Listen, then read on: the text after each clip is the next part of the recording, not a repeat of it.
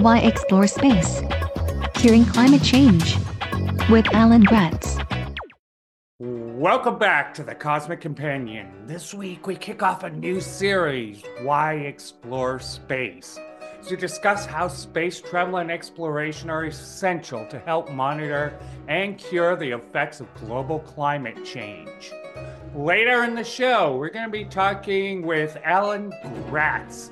His new book, Two Degrees, is a young novel, a young adult novel exploring the effects of catastrophic climate change around the world. Now, since the earliest days of the human race, people have been attempting to predict the weather with varying results. Uh, such prognostications were essential for planting, hunting, and other reasons. Now, the realization that climate is vital to understanding weather took quite a while for scientists to understand, and the climates of Earth have changed over time and will continue to change in the future. Now, from the time of the ancient Greeks, people have discussed the idea that human actions could change environmental conditions on Earth. And by the nineteenth century, researchers had started to realize for the first time that human activities, notably the consumption of fossil fuels, had started to alter the atmosphere of Earth, adding to the C O two which naturally envelopes our planet. Now, at that time, before the advent of air or space travel, the only measurements which could be taken were from ground and water. The first hints humans had started to alter the natural paths of global heating and cooling were greeted with curiosity more than alarm, and nothing was done to correct the issue early on. Surprise, surprise. Now, Earth is warmed by our sun as sunlight strikes the surface of the Earth. Some of this energy is reflected back towards space, and a portion of this energy is absorbed by the atmosphere. In order for temperatures on Earth to remain stable, these input and output levels need to be equal. One might imagine this like trying to moderate temperatures in a greenhouse by opening a door just the right amount. Now, Eunice Newton Foote, a nineteenth century amateur scientist, noted that as glass cylinders are exposed to sunlight, temperatures within them rise. Now, when the humidity inside cylinders is increased, temperatures rise even more. Now, switch out that water for carbon dioxide and the temperature rise was even greater. Now, in addition to being a scientist, Eunice Newton Foote was also a feminist and an abolitionist uh, who was friends with the American suffragist Elizabeth Cady Stanton. So she was a troublemaker from the beginning.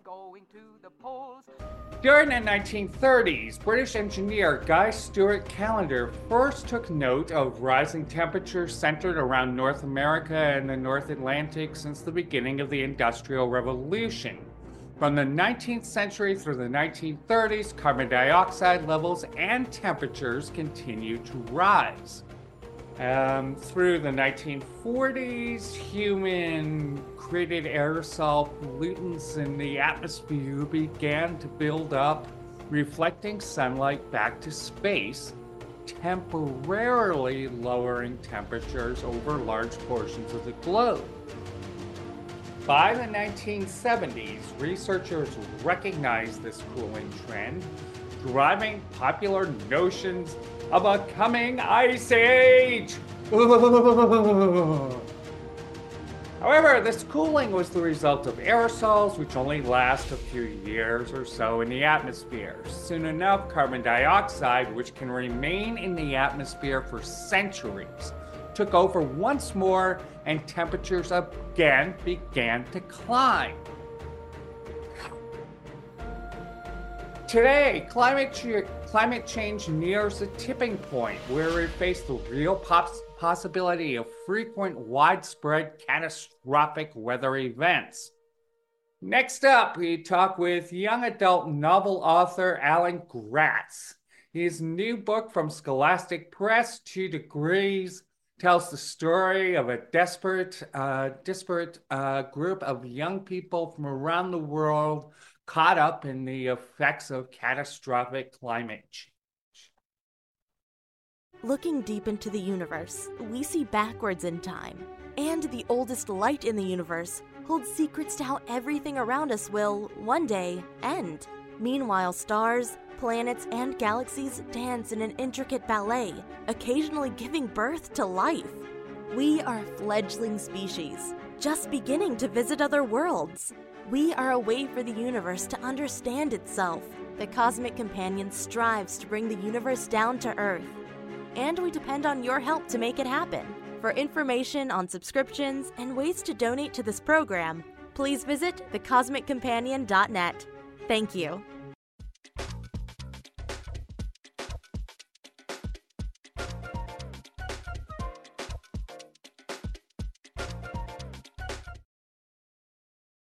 This week on The Cosmic Companion, we are delighted to be joined by Alan Gratz.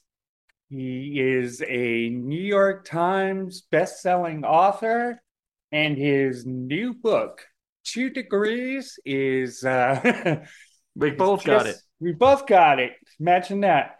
We must know the same person.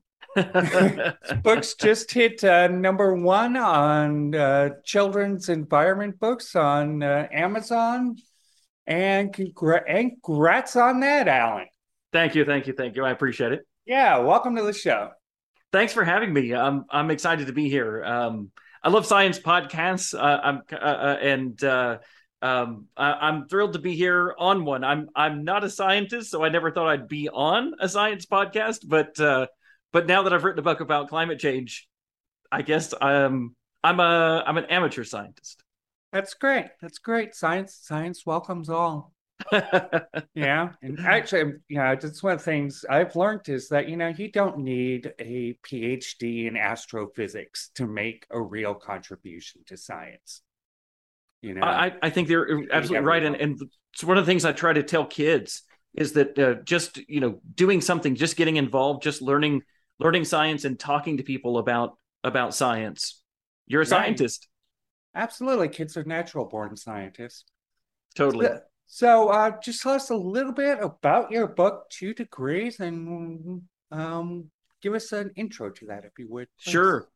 Yeah, so Two Degrees. Okay, so this is a story of four different kids in three different parts of North America who are all going through, at the same time, really, all going through climate-related disasters. So we've got a girl in California who is trying to escape a megafire with her horse.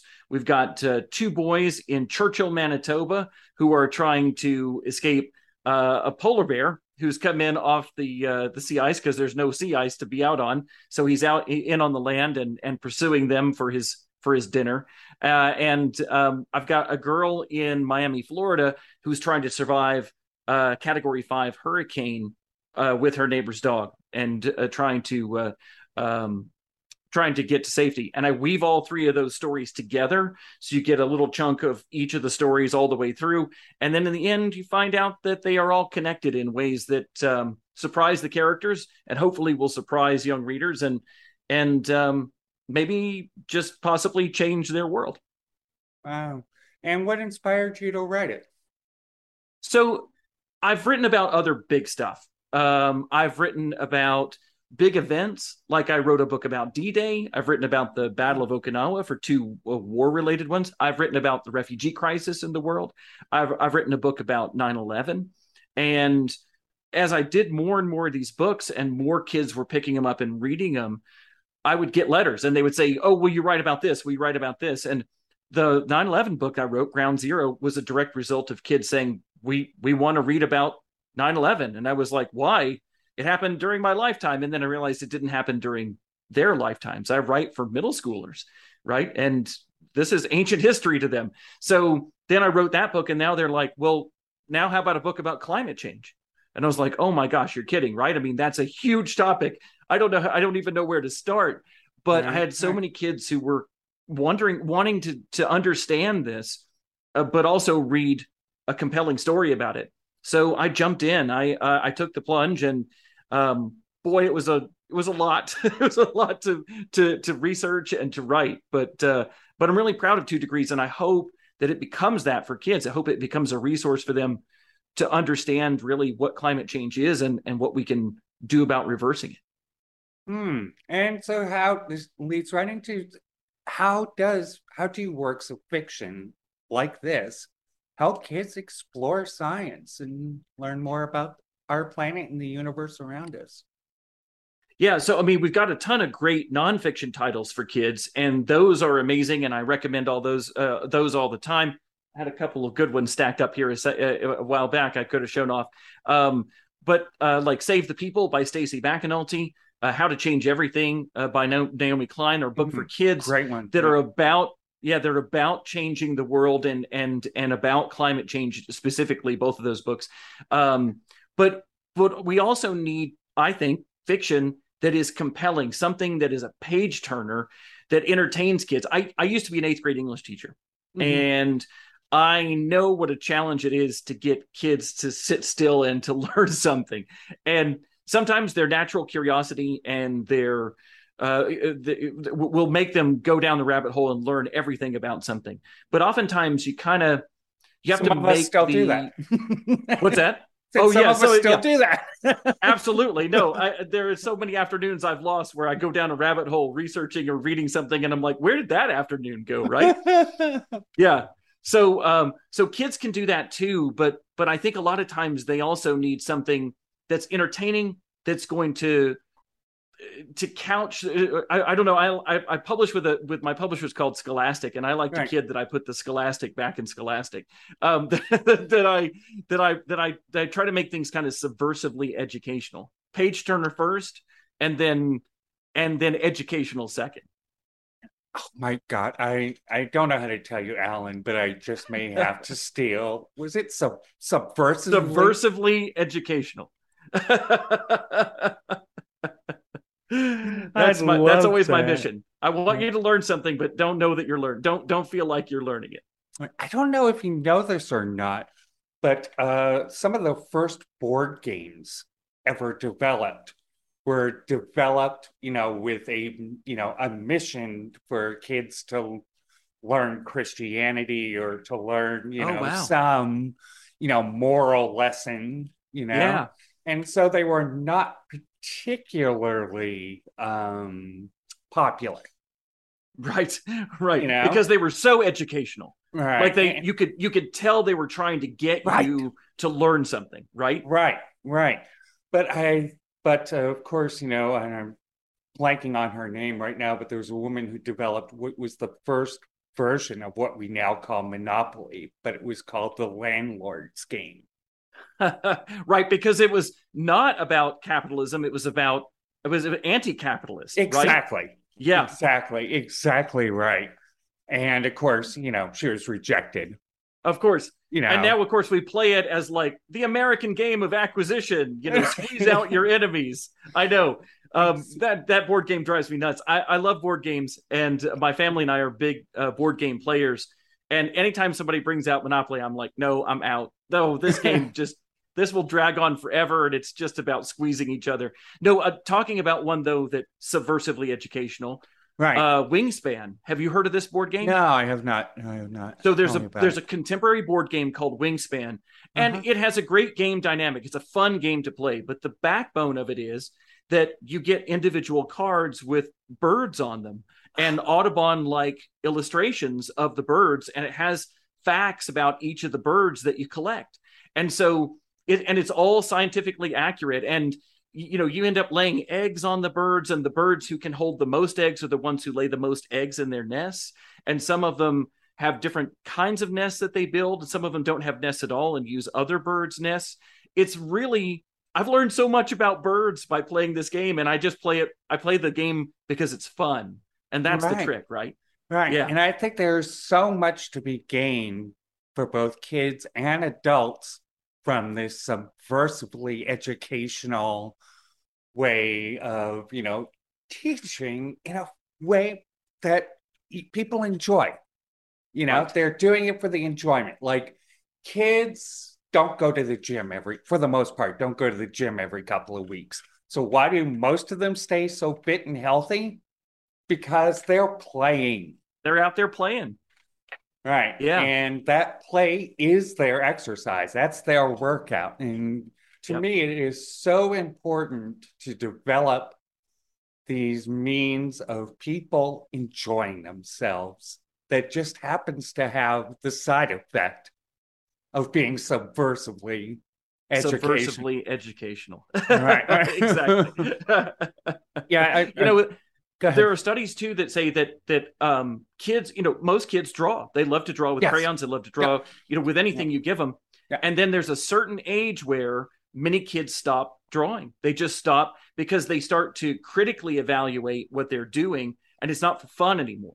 Right. When when you're a kid and you're drawing for fun, it doesn't matter if your house looks like a real house or the dog looks like a real dog. Right. But there's a certain point where you start to start to evaluate it critically and hold it up against real art. And you realize, oh, I, I can't draw a dog to look like a dog, so I'm not going to draw at all. Mm-hmm, right. Mm-hmm. And and educators talk a lot about how when we lose that sense of play, we lose that, we lose different creative parts of ourselves as well. A lot of people stop being creative because they feel like it's not play anymore. It, it has to be competitive, or it has to be evaluated, or right. quali- you know, it, right. qualitative. It has to meet someone um, else's mark, right? Exactly. Someone exactly. else's expectations, right? Yeah. Wow, it's incredible. So um, I was going to say, just another little sidelight, doing something similar right now, building uh, space environments within Second Life, which is a three D oh, yes. environment. Yeah, the, the video game. Yeah. Yeah. And uh, like for uh, next weekend, uh, for Halloween weekend, everyone who's missed this by two weeks, um, I'm building uh, a haunted lunar base. Oh, nice. So, you know, people can go around and have fun, but also learn about the moon, space exploration. And I've also heard that in in massively multi uh, multiplayer online games, role-playing games, like um, like World of Warcraft, that sort of right. thing, that economists you look at the in-game economies mm. of different items to see how economy, to see, to, to be able to test drive different economic policies that won't really wreck like a nation's economy, right? Like right, they right. can try it out in the video game where people are responding in human ways. It's not a computer simulation. It's it's human beings responding yes. in a simulated world, right? Right. right. And um, there are also, I, I I thought I read too, that some, some uh, scientists were looking at the spread of disease uh, through online, like multiplayer things where they could tag, uh, tag an item with, um, you know, the like a virus, disease. Right? Exactly. Yeah, yeah, and right. so, and see how quickly it passes among a community through contact. I, I think stuff like that is really astounding. I love, I love that, that we can learn from things right, that too. We're also doing for fun. It's amazing. So, um, so I love the characters in this book. You have oh, four thanks. main characters: Akira, Owen, George, and Natalie. What, or can we dare say, who inspired? Who inspired them, or what? So is- you know, I never, I've never put myself or anybody that I know exactly into a book, yeah. um, except for once. I did write a book about the Holocaust, and I and I um, I knew a Holocaust survivor, Jack Gruner, and it was his story that I told, and it's pretty obvious. I say that in the book, and he's a co-author on the front. But everybody else, all the other characters I create, are fictional. I I, I will read about the what happens to different people in these situations, like. The Akira story is based on a couple of different major wildfires uh, that have happened in California in the last five years. But then I fictionalize it. I create my own fictional wildfire and then my own fictional character and, and drop her into the middle of it. But even though the characters are fictional, everything that happens to them is something that happened to a real person in huh, one of these real situations, right? Really so I, I, because I never, my, my work is fiction. But when I'm, especially when I'm writing about something like climate change, I don't want somebody to come to me and say, well, you made that up. Like, that's not a mm-hmm. thing that really happens. Right, and I right. want to make sure I can point back to all the things that the kids go through and say, those things really happened. So in terms of inspiration, like Akira is is is based on a number of different people who survived mega fires and um, and lived to tell the tale. In in Churchill, Manitoba, Owen and George themselves aren't based on anybody in particular, but their experiences are. Um, there was a girl who, uh, a young woman, who lived in Churchill and was attacked on the streets of Churchill by a polar bear on Halloween night in twenty thirteen. Yeah, hey, look just at that person dressed from... up as a polar bear. Wow, that's really right. realistic. Wow! I know, right? And she wasn't dressed up as a polar bear, so it wasn't a mistaken identity on, on the polar bear's part. The polar bear thought dinner time and caught her on the way home from God, a Halloween party. Never heard that story. She lived. She, but All she got uh, she got part of her skull got torn up and a part of her right. ear. Um, wow. So, like, polar bear attacks are happening Hard. more and more. Yeah. yeah. So those are all based on real events, and then for for Natalie's story. Um, I used experiences from people who were in Hurricane Sandy in New York City. Oh, yeah, yeah, I used yeah. experiences from people who um, had been in Katrina, and of course, all the different hurricanes that have hit South Florida. Um, you know, no, but there's there hasn't been the big one that's hit Miami, not since nineteen twenty-six. All so right. I had to imagine what that would be like, but I used hurricanes that have hit other big cities as my models. Wow, that's pretty cool. And finally, what's what's next for you? What's the next project on your oh. board? So I, I got two things to tell you about. Number one yeah. is something that's finished and it comes out in January. I'm very excited about it. I have a preview of it. Ooh. It's Captain America, the Ghost Army. So I, I got to write a graphic novel that's with Marvel and Scholastic oh. that's about Captain America and Bucky Barnes, his sidekick, fighting Nazis in World War Two. That's I'm super cool. stoked about this. It's based on, so I always want like to put real history in my stuff. The U S Ghost Army, are you familiar with this? I've heard the term. Uh, Army unit? Re- I've heard the term. I can't remember. Details. Sure. So during World War Two, the United States Army pulled some stage magicians, some advertising right. copywriters, right. some yeah. music sound designers, some uh, and um, uh, some artists, some visual artists. And they put them into a unit called the Ghost Army, and they had a really cool insignia with a ghost, like casting electric, you know, like like mm-hmm. cat, like shooting electricity from it. But they they made these guys into a unit and said, your job is to trick the enemy. And right. so they would create fake airplanes and inflatable tanks and put them out mm-hmm. in fields so that spy planes would think we had more units in the field. They would record the sounds of armies on the march and then drive through the forest with huge speakers on their trucks, broadcasting it like Blues Brothers, you know, like, right, right. like broadcasting, like broadcasting the sounds of armies on the move. They did fake radio transmissions to make the Nazis think that we were landing in different spots. They had fake dummies, or they had dummies that were fake, fake paratroopers that would fall from the sky to make them think we were invading. On D-Day, we, we dropped dummies in different places, right. trying to make the Nazis figure out where we were actually coming down. So Cap and Bucky meet the actual U S Ghost Army, and then because it's a comic book, they end up fighting um, a, an, a, a literal ghost army uh, of resurrected uh, dead soldiers from the German side. So ghosts, right? So I had a lot of fun uh, putting some real his- pulling some real history in from the U S Ghost Army, and of course some of the Marvel fictional stuff. So that's my next book. It comes out in January of twenty twenty-three, and then the book I'm working on for twenty twenty-four that would be another prose novel is about the attack on Pearl Harbor. That's the next big book for me. Hmm, that's interesting. Well, thanks so much for being on the show, Alan. It was fabulous talking with you. It was great. I loved it. Yeah, me too. Welcome back anytime. Oh, fantastic. Thanks. And that was Alan Gratz, New York Times bestselling author, with his latest hit book, Two Degrees from Scholastic. Check it out.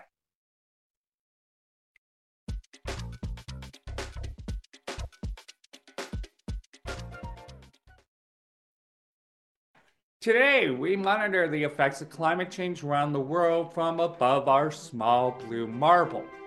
The first weather satellite, TIROS one, launched in nineteen sixty, providing our first real look at changing atmospheric, land, and oceanic conditions around the globe. Now, a wide range of satellites assist researchers in monitoring climatic conditions around our planet. The Aqua mission as you might suspect, collects information on oceans, precipitation, and snow and ice on land and sea. It's too bloody hot. Aura is equipped with four instruments measuring trace gases and aerosols in the atmosphere. CloudSat sees right through clouds, offering unprecedented studies of these structures, which play such a large role in shaping both weather and climate. The cream of the crop may be the Landsat series of satellites, which have monitored the climate of Earth since nineteen seventy-two. Peace out.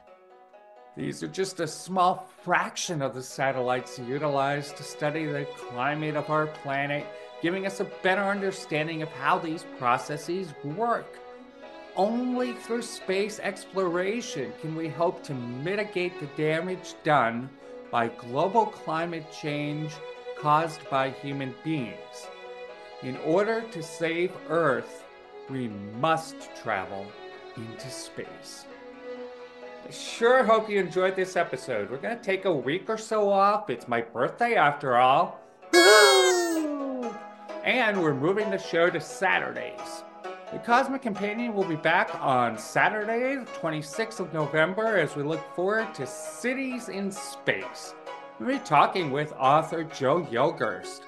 His new book, one hundred cities, five thousand Ideas from National Geographic, explores cities around the world. And we're going to learn what that means for the future of cities in space. Please download, comment, share this episode anywhere you can imagine. How about a couple places you can't imagine? I can imagine that. I'd sure appreciate it. Clear skies.